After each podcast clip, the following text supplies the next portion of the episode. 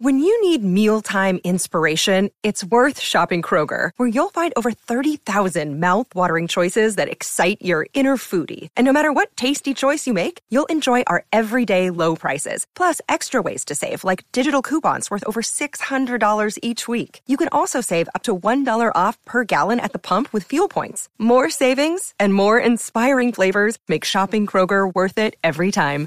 Kroger, fresh for everyone. Fuel restrictions apply. This is Pop Culture Confidential, and I'm Christina Yerling Biru.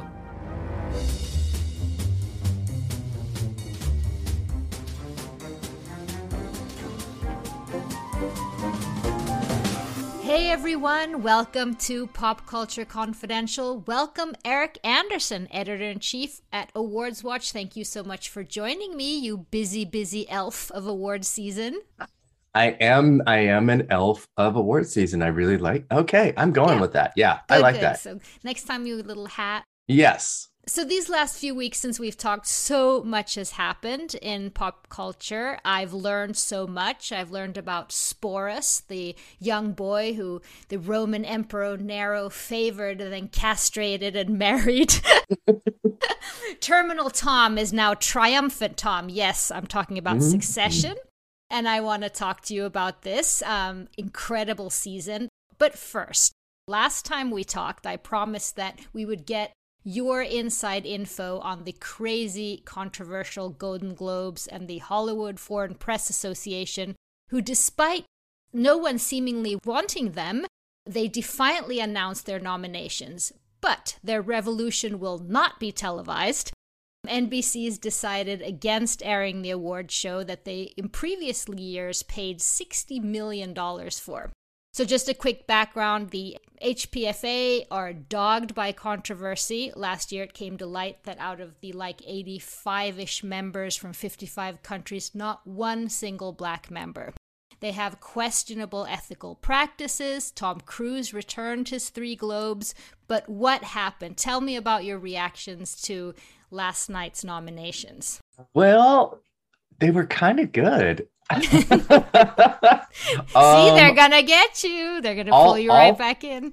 all things considered, they were they were kind of good, and there were a few clues as to what studios were willingly participating, and you know which were kind of turning a blind eye, and which were actively participating, because as we know, when the the big boycott happened, it started with publicists, and they told the Hollywood Foreign Press, you know, we're not sending any talent to you, we're not sending any movies, we're not doing anything with you. And that was a year ago. That was just about a year ago. And so they've unveiled and implemented some changes. I don't think enough to to to do much very quickly. Uh, they did bring in 21 new members, so they are over 100 now. Their membership list is now public. Uh, and so they, I do think that they are trying, but on this on the other side, they're doing it because their hand is forced because and they don't feel like they need to. They they said several times and even recently have made some in- really inflammatory comments still because they're Mhm. kind of just not getting it. And so we're in a strange place, you know, awards wise and in the the sphere of it where this is an organization that's in its 79th year. It is a staple in in award season, but at the same time, you know, the last few years has very much been about trying to clean a little bit of house in Hollywood and not allowing the things that have been around a long time to just simply continue to exist. So when the nominations came out, we saw the thing that, that stood out to me most was Nightmare Alley getting completely snubbed. And that was That's a- Guillermo del Toro's new. Yes, yeah. from Searchlight Pictures. And it's a late breaking film, but the film's been seen. It's been seen by critics, it's been screened.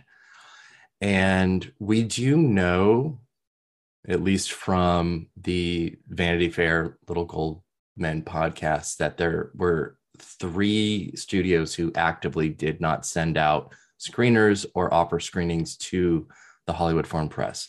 Normally, what they do in a quote unquote normal year is they they generally all see a movie together because they're a very small group and they can just organize the the screenings and they all see them at once and anyone that misses they do have screeners. And so we, we can see across the board the studios that obviously participated or at least the films that were seen. So i just have this feeling that searchlight said no we're we're not going to do this. Even though we have nominations for uh, jessica chastain now i'm blanking french dispatch. Both films that were earlier in the season and easily could have been seen without the the need for screeners. So there's I think there might be something going on there. But I also think that it's a very tough place to be whether you are a journalist talking about the Golden Globes or whether you are a studio or network that wants to participate in them because you want to kind of have your cake and eat it too and I completely am in that that position. Uh, there are other journalists who have been very critical about anyone even reporting on the Golden Globes, and I get it, and I respect that opinion, but I still have a job to do. If there's no show on January 9th, right, where the Critics' Choice has taken their slot and everything, if there's no show, does it really matter to be part of this? It kind of doesn't. And that's another thing that we saw yesterday, too, of which studios were participating in talking about their Golden Globe nominations and which weren't. Disney was uh, quite a bit uh, in with West Side Story, so the 20th Century Studios, which is a part of Disney, uh, had plenty of immediate, you know, ads that talked about their Golden Globe nominations and Critics' Choice nominations, which happened the same day so we can kind of see where where people are at with that and certain celebrities like jessica chastain uh, also you know made tweets and social commentary thanking you know the globes for the nomination. So the thing about talking about them and reporting on them though is i think it is a crucial part of this process because you can do it while also being critical of it. And I think it was important to have this year's awards be seen under a bit of a microscope because we want to see what the change is going to be. This happened with the Oscars. It happened post Oscars So White. Mm-hmm. And it didn't mean everybody just completely abandoned talking about the Oscars.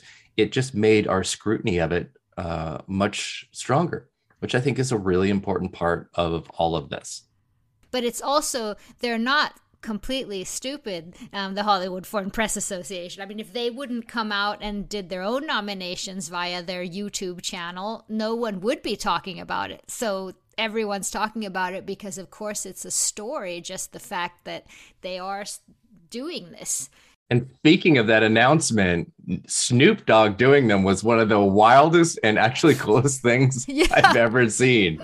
He was great, and, and he was trying so hard with all those names and bless Dennis his heart. Uh, that was amazing. Yeah. I I love that he that he turned Denis Villeneuve into a, a Latino. Good for good for him. Latino representation. But how do you think that they're going to present their winners? Well, they have no channel. They have nobody that is going to uh, to to show the show. Nobody's going to. It's going to be basically what we saw today or yesterday. And I know that they are reaching out to celebrities to present and and to participate, but I uh, I don't know. I have a hard time seeing it be be very much of a of a show. And I think they know that. I think they're probably scrambling really hard to try and make something happen. And then at the same time, you're going to have these celebrities, whether they're nominees or potential presenters, who's who's going to be the the first to jump in that pool? Nobody's going to want to be the one to say yes first. They're going to want to reach out to everybody else and everybody else's publicists and everyone's going to be calling each other this week and going. you going, go first. If Clooney yeah, goes, it's like, are, are, you going to go? if you go, we'll go. That's that's what's happening this week. Is is figuring that out. The fact that this wasn't a total disaster, that people still thought Snoop Dogg was fun, and that that you know a few people were still you know happy and saying thank you and things like that. Maybe you know, by the time January 9th rolls around, this is going to be like a, uh, I don't know, like a talked about thing. I think so, but and and also too, uh, the the the concept of of cancel culture within the the context of Hollywood is a pretty flimsy one.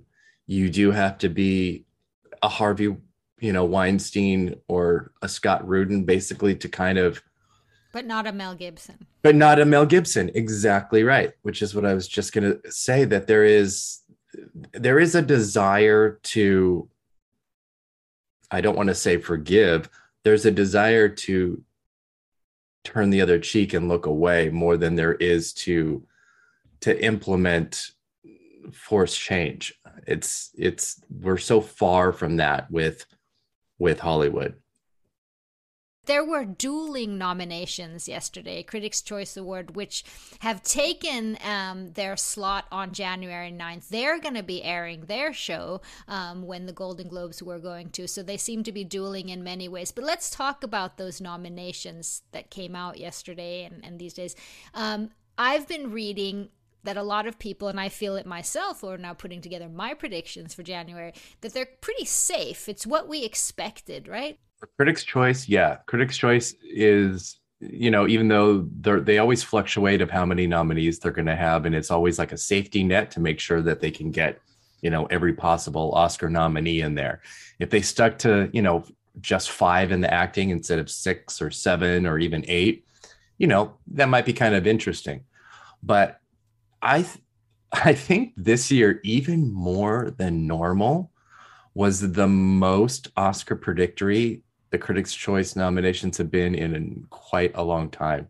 Really? It in in some cases it's practically a cut and paste from the Gold Derby odds. It's wild. But is that a problem? I don't know if it's a problem. It's just really uninspired. But this has always kind of been the Critics' Choice thing, and they're they even brag on their own site how close they are to uh, as an Oscar precursor. And I'm like, is that is that your goal? Because mm-hmm. if that's your goal, then you're an Oscar prediction website, and then I have competition.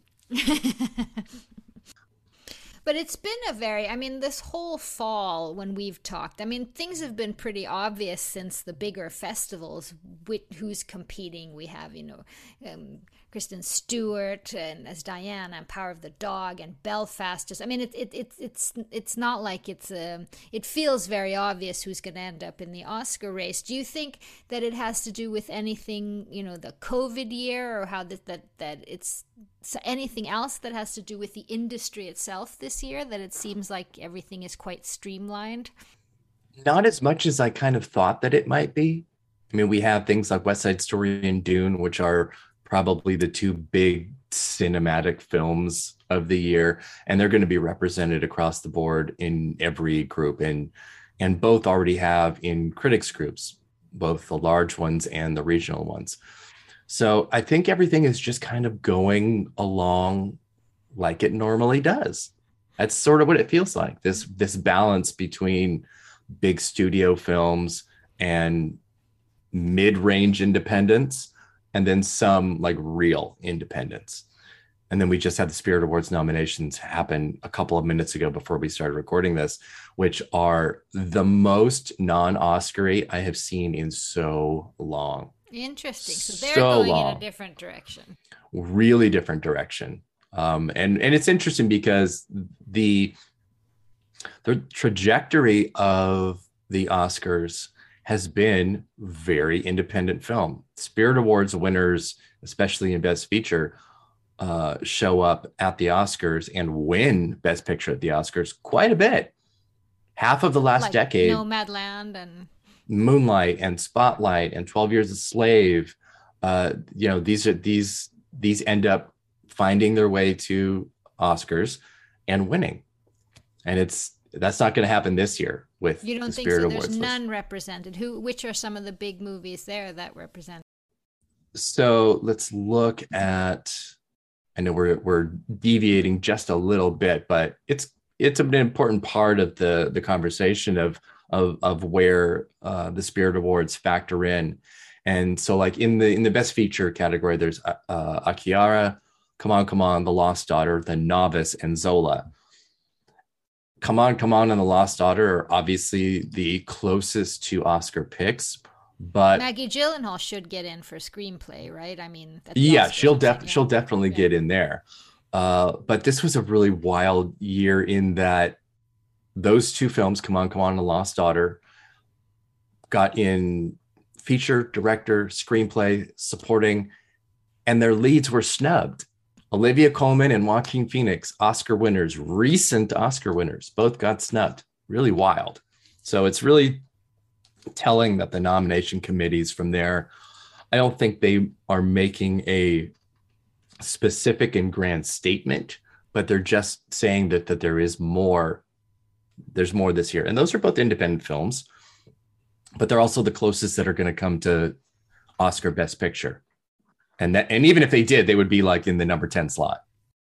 The past uh, few times that we've talked, we've been going through some of the big movies, and this time around, both of us, or at least you all, have seen the ones that will be in contention. The year is pretty much over. I don't think we have a lot left. So I wanted to talk about just quickly what you and I thought of the three last big ones that we haven't talked about on this show, and that's West Side Story, Don't Look Up, which I've both seen, and Nightmare Alley, which you've seen, but I haven't gone to see yet. Mm-hmm. But I think we both really loved West Side story, right?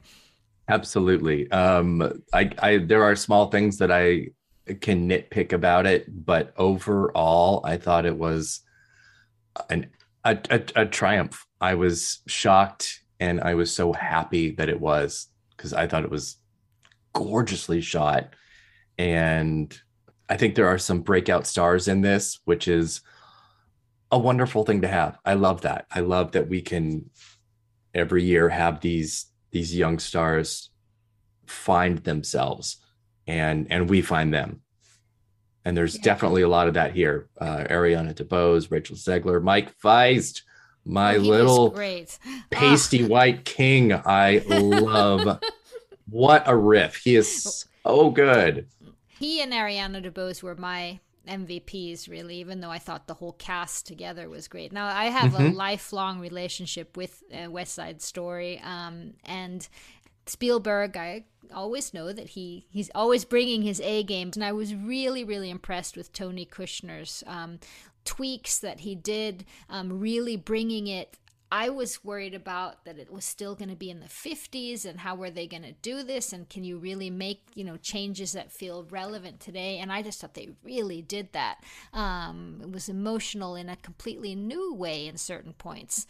Um, when Rita Moreno stops the I mean, there's no other way to put it. The rape scene that she herself was in in the 1961 uh, movie, I thought that was just an incredible um, circle for this actress and for the whole um, movie. I thought that was really powerful.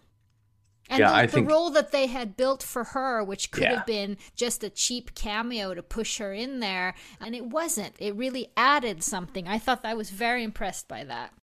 I was too, and I think I think most people thought that that you know we it was going to be kind of just like a, a cameo. It's like because she was in the original, but it is a fully fleshed character and um, I thought every choice that Kushner and Spielberg made with the adaptation, and especially with Moreno, was absolutely fantastic. Uh, and it was many full circle moments. You know, getting getting her and and Ariana DeBose in a scene together. Uh, I thought was kind of magical, and taking taking somewhere and giving it to her was a pretty inspired choice and it was interesting because even though some of the way that it's shot and cut was not my favorite, it sort of it sort of felt like this um like a music video montage a little bit, uh, which I didn't think that it needed. But something that I really, really liked is that Moreno, which who just turned 90, she doesn't have, you know, quite the same range and voice that she used to have. So her singing on this is very restrained and strained as well. She can't, you know, hit up these these high notes and it's not loud. It's very internal. And I thought that worked beautifully it for did. this. And for God's sake, she's singing and acting and mm-hmm. and I thought it was great. No one's seeing it though, Eric. Um, I I'm I wonder. I wonder what. I, I don't want to make any judgments on its first weekend, which was I think like 10 million, which is mm-hmm. pretty low. It's pretty low. Yeah, and, for a hundred million dollar movie. Yeah, I I, I think I think we need to see what the next couple of weeks look like. It could end up being like The Greatest Showman, which also opened less than 10 million and then became this, you know, word of mouth hit. Uh, granted, that was an original musical, even though everything in it doesn't sound original, sounds like something you've heard a thousand times before, which is kind of why it was so successful. Um, so I we'll, we'll see. I I hope that it can kind of build. I hope the the word of mouth for it is positive, and I'm not going to make any crazy claims like Gen Z and millennials don't like musicals or whatever, you know, silly excuse that Twitter loves to uh, put onto something without much evidence. But as you mentioned, we'll be seeing it all over award season and the Oscars. And yes. another movie that is coming out, just came out, and we talked about at length the trailer that we thought was pretty weird, and that's Don't Look Up, which is Adam McKay's star studded movie with Meryl Streep, Leonardo DiCaprio, Jennifer Lawrence, um, a satire about climate change. You could say the comet is about to destroy the Earth, and um, Leonardo DiCaprio plays a, a, scientist as well as as as Jennifer Lawrence. Now, I did not like it. it was an SNL sketch. A two and a half hour one. A two and a half hour one, and um, uh, there was elements in it. I giggled a few times. I thought DiCaprio was good, but there was fart jokes and um, I don't know. I just uh, I didn't. It just did not do it for me. I mean, it wasn't. It was nothing. That's what I thought. It was a very missed opportunity to be a satire. I don't know if they're trying to do a Peter Sellers or what they're what they're going for, but it just didn't elevate to me more than a sketch would have. Ariana Grande was good. Things elements in it were fine, but you could have done it in 15 minutes. Well, or maybe just with somebody else behind the writer's pen, because yes, it is a satire, but it's a satire with a blunt object because, you know, Adam McKay just does not have uh, a pen for subtlety. So there's nothing in this that that gives you a moment of pause of it being clever. There's nothing clever in this whatsoever. No, it's uh, also kicking down a lot of the time. Yes, although I li- although I liked it more than I thought. I, a big part of that was my expectations were so in the basement low that it needed very little to to to hit where where it hit.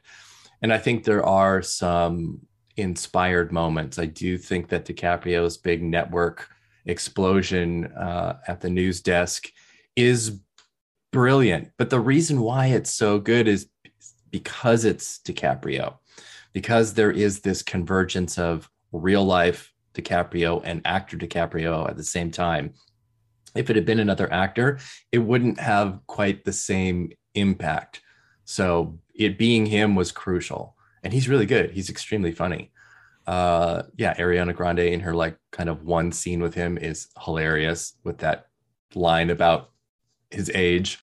Um, I thought that was absolutely hilarious. The song is very funny, and uh, and I think Timothée Chalamet is actually great, and in it more than I thought. He was great.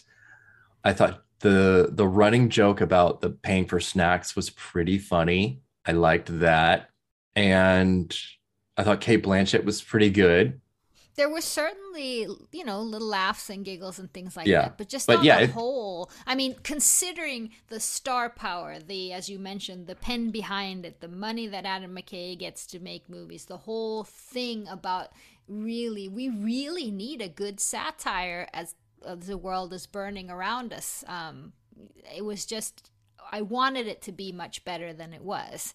Yeah, me too. Have a someone put a mirror up to what's going on in a funny way and and just really run with it. But this is just so too simplistic. It was, and and you know there were there were plenty of art imitates life and vice versa moments in it. Uh, you know, a, a I'll just reveal a part of the the plot, which is not going to be like, oh my god, spoilery.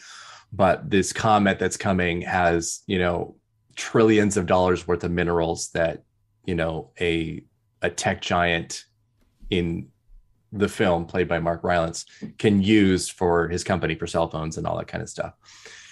And just a week ago came the news that hey, guess what? There is a meteor hurtling near Earth and it could be worth, you know, millions and millions and billions of dollars, you know, so there there is that but then but that's kind of then where it ends. The the satire is so obvious that there's nothing really to do with it. And meryl streep th- this might be one of the most boring performances she's ever given. Mm-hmm.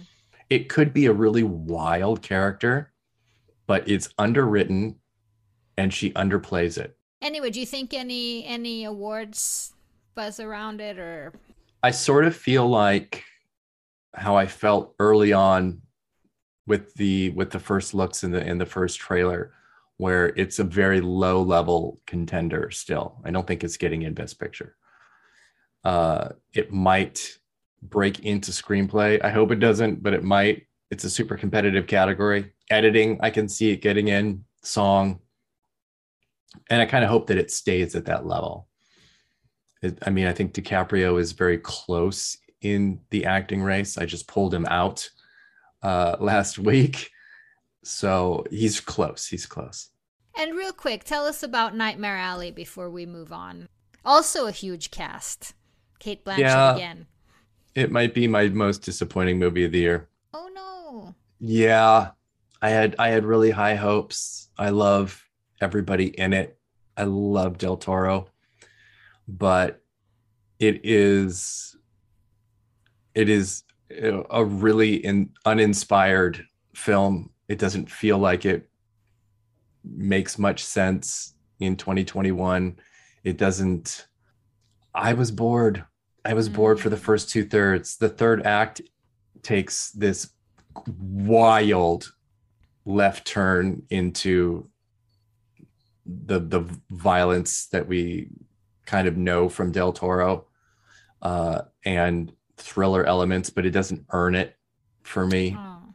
I thought Cooper was pretty bland. Blanchett was fine, but we have seen her give this performance before. It's um yeah, there wasn't there was nothing in this that was exciting or interesting at all. Nothing. It's gorgeous to look at. Production design's fabulous there is so much art deco in it that I wanted to live in the movie or, or at least in Cate Blanchett's office. I, I that's that office was stunning, but it's just uninspired. So maybe some below the line awards for uh, art direction or things like Possibly, that. Possibly, so you know, mm. it's it's like like we were mentioning earlier. It got completely ghosted by the Golden Globes, zero nominations. Uh, but then Critics' Choice, who obviously saw it, gave it, I think, eight. Uh, so they really, really liked it. Uh, but those were like picture and all below the line.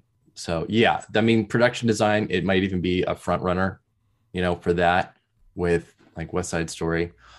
So it should be able to do fine with, you know, costumes, production design, maybe makeup and hair, that kind of that kind of thing and it's it's a low it's a low level best picture contender too, for sure. Greetings from Evergreen Podcasts. We're rolling out a listener survey and we want to hear from you.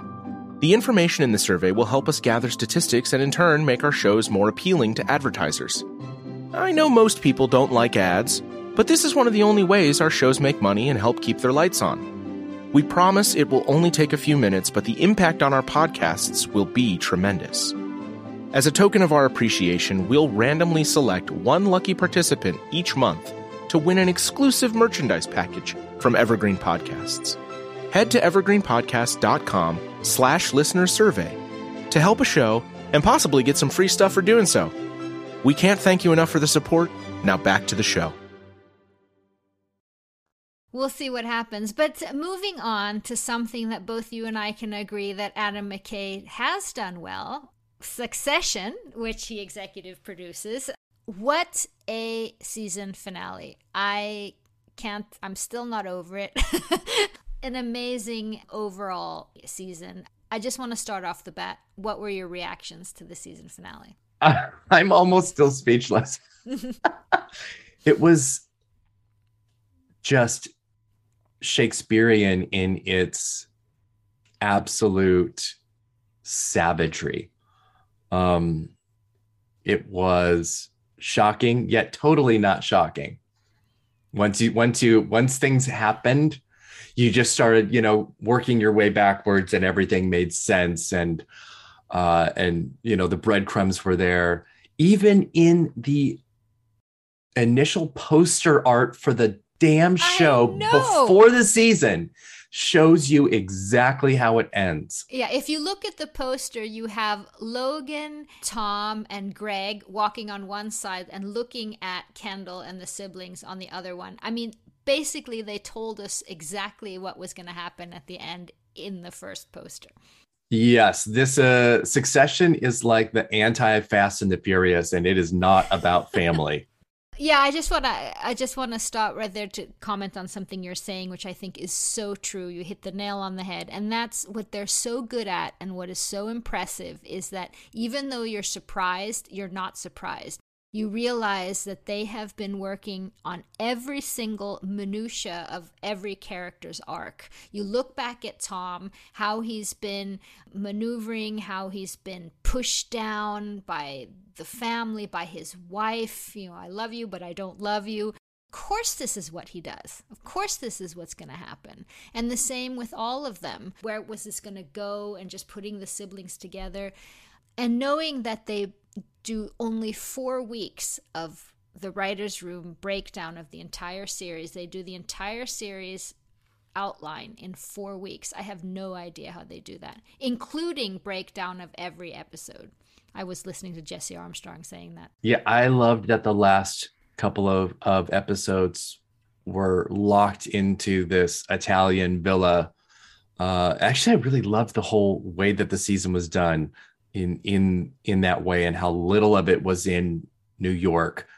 And you know, a, a big part of that was COVID and and you know being able to, to shoot. They shot this under COVID, like every TV show that's come out this year. And don't you love that they don't talk about COVID? I mean, that COVID's not. You know, it, it's very hit and miss for me about when shows talk about it and when shows do it because I think I I think sometimes you can you can do it really well, but but I don't know. Other other times not so much. So in this in this case, yes, it would have been a huge distraction from the the the family drama and basically huge monopoly game wink wink there yeah. uh, that was that was happening because they were in this massive villa for the mom's new wedding yet it felt like the most claustrophobic place in the world. They were just running around trying to figure out what the deals being made behind their back were. And it was just, it, it was just nail biting thriller material. And this is in in a sense a bit of a satire as well this is basically like no different than dynasty or dallas or any of those shows from the 80s. It just is, its seriousness is kind of what sells it. And it's what sells the the darkness of the comedy so well and that's whomever is is dispelling whether it's matthew macfadyen uh, or kieran culkin holy oh, shit holy what shit. an episode for kieran culkin oh my god, this is an Emmy winning episode. Uh, I'm I'm just. I mean, when he when you see the tears in his eyes, and when he just when he says that love line, what what do you mm-hmm. think this? And he's just I, I I it was just it's really this combination in succession. You have the real life research that they've done. I mean, there's a lot of real Murdoch in this, particularly this episode. I remember when the Murdoch family was actually selling and the kids were losing out and all that. But add to that in the series these real emotions, the heartbreak between the siblings and the father, and, and you really can connect to them this this this is this is the a fascinating thing to me about a show like this is because you know we are talking about multi-billionaire people, um, but the audience is not. The audience is is middle class. So we are watching shows like this with two different minds. One with a little bit of FOMO. Yes, I would love to jump in a helicopter and go to an Italian villa and not think about anything, you know, that I have to pay rent or whatever. But at the same time, you're also watching a story where you want these people to fail and you want them to hurt and you want them to feel something uh, that that is outside of money that money cannot uh, replace or that is the cause of of it. Because money is the cause of the everything that happens in the finale of this of the kids being cut out and and trying to you know perform this coup against their father. And but at, you can't do that if if at its base and at its heart is not real human emotion and contact. And both for uh for kendall uh actually i mean everybody really that is everybody. that is the case. Uh and it just makes it extremely compelling drama. Otherwise it would just be dynasty in Dallas. But it's it's it's working on a on a much more complicated level. I wish I wish Adam McKay could do this for his movies. If his movies were like Succession, something like Don't Look Up would be a masterpiece. I mean, you understand Logan as well when he says, mm-hmm. "Go get your own pile." These kids are they're not doing a great job. I mean, you understand everyone's perspective, even when he's monstrous and has his grandchild test his potentially poisoned mozzarella. he goes far, but you, you still buy him maneuvering these things. Two questions I wanted to ask you about. One All was right. the fact that Kendall killed this boy. This has been, a, you know, a threat from his father. He's he's been as he said, very lonely, not being able to talk about this. When am I going to get caught? All these things. The fact that he now told his siblings and they reacted almost jokingly and seemingly giving him a pass um, to feel better. You know, we've all killed a kid. Yeah. Is that over now, or will have any more implications? Oh, oh, I don't think it's over at all. I think that's why it's been such a subtextual threat this whole season. Uh, and I think it's a setup for for next season. I know a lot of people did think that uh, that Jeremy Strong was leaving and they were going to kill him off in the in the finale. And I mean, I guess it's possible that they would find an exit for him next season if he if he wants it that way. But I I do feel like this has been an impending doom for him. Otherwise, why even ever mention it again?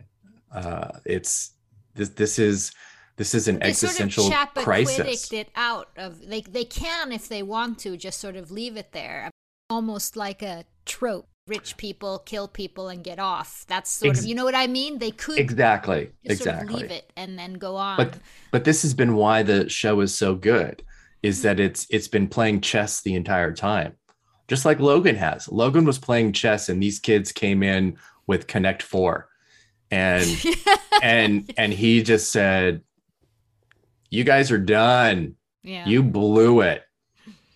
Uh, and that's which, the other thing. He must have known about this divorce thing. I mean it's not like his lawyers aren't telling him when he's going to make a deal.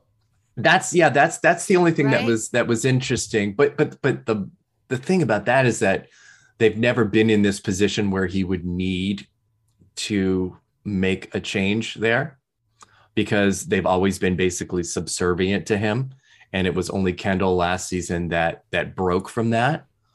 So to end this season sort of how last season ended, but with all of the kids together, except for Cooper, of course, hmm. because while he may be the oldest, he's really on the outside Connor, of Connor. Connor, Connor. Yeah, yeah. Yes, uh, on the on the outside of all of this still. Um, dog. I know he's he is kind of lucky in that way, and and maybe this, can't the, see it now, but yeah, he's he's the he safest. has money, a good wife. Just leave. he's the he's the safest of the four kids because he didn't participate in this failed coup. But yeah, this this is the thing that that is always so the payoff payoffs on this show are so thrilling and exciting and emotional always and the rumor now, or the speculation, is that uh, Shiv is pregnant. Hmm. I mean, that's just a. It is, you know, and, and she had that, you know, that that moment where she was trying to almost forcibly get pregnant. It was just so awkward. Um, I don't know. I don't know. I don't know what that really does for her though, as a character move.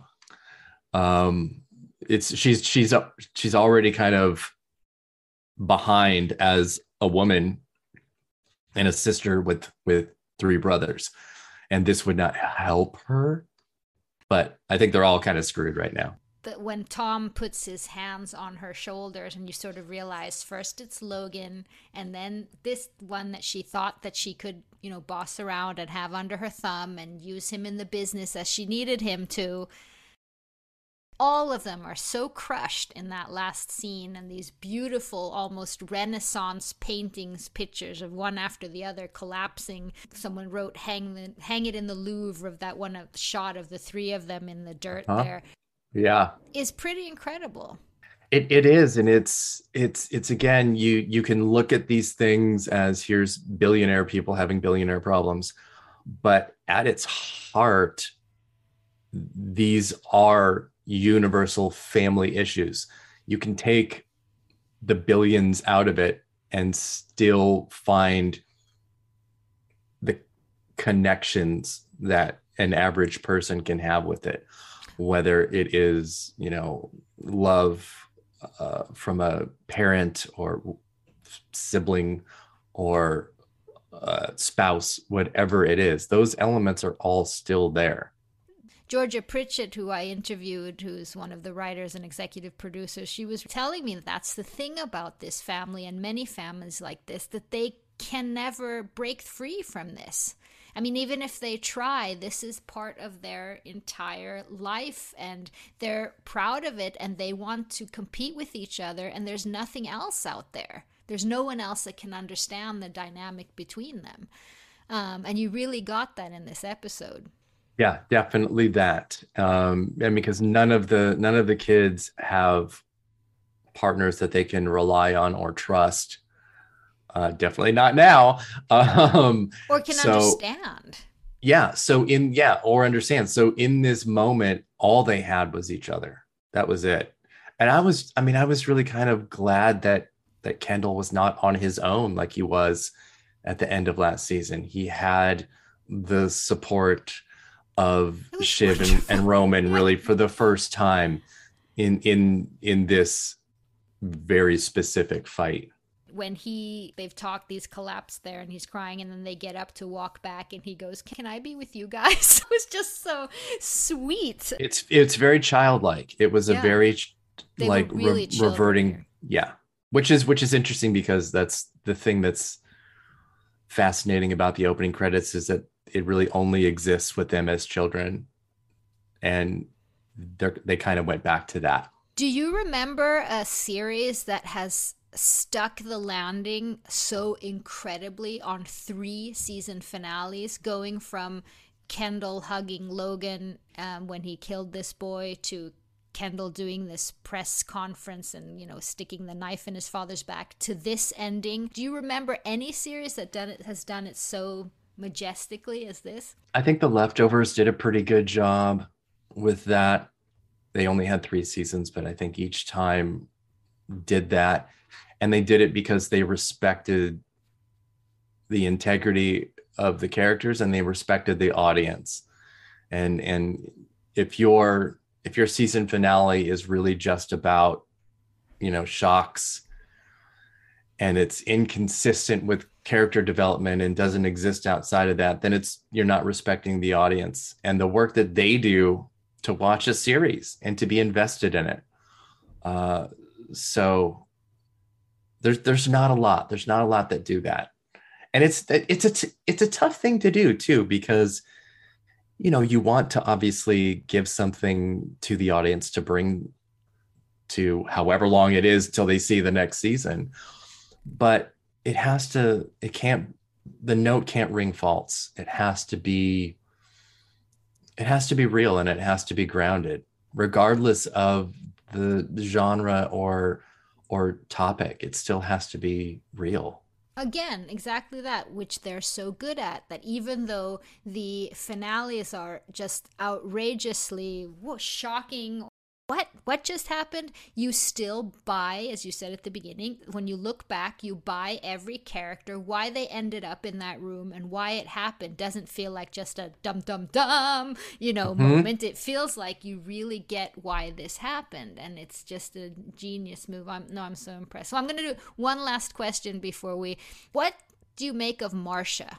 Does she know all this? Is she just being paid off and she sort of confounds me as, as if they're going to do something more with her in season four. I guess I sort of feel. I mean, she's she's sadly been so underwritten the last two seasons after being such an important part of season one. But I, I, I would say that that might be the show's weakest point is not knowing what to do with her after season one.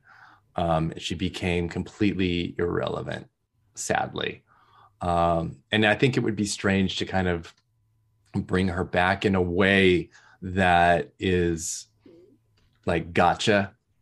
Um, I, I don't think that would make a whole lot of sense. So I don't I don't know. She's just so fringe at this point that it I I don't I don't even know if it matters. Far-fetched theory, the siblings go with her to bring Logan down. um, I think I she I knows stuff. She, I mean, she might, but she would have to have like like evidence stuff, not just I know these things have happened. It would, you know, it would have to. Yeah, because they do still have the the federal case is still breathing down their neck. That's not gone.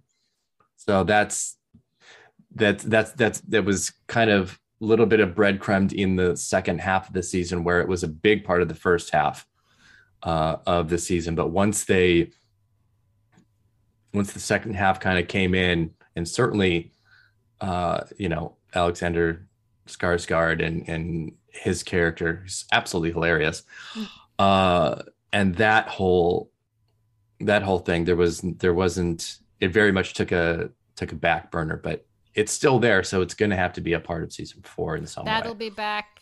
Alexander will be back. yeah, yeah, something. I don't know. I mean, are they, are they selling? Are they not? Are the kids cut out of the will? What's going on?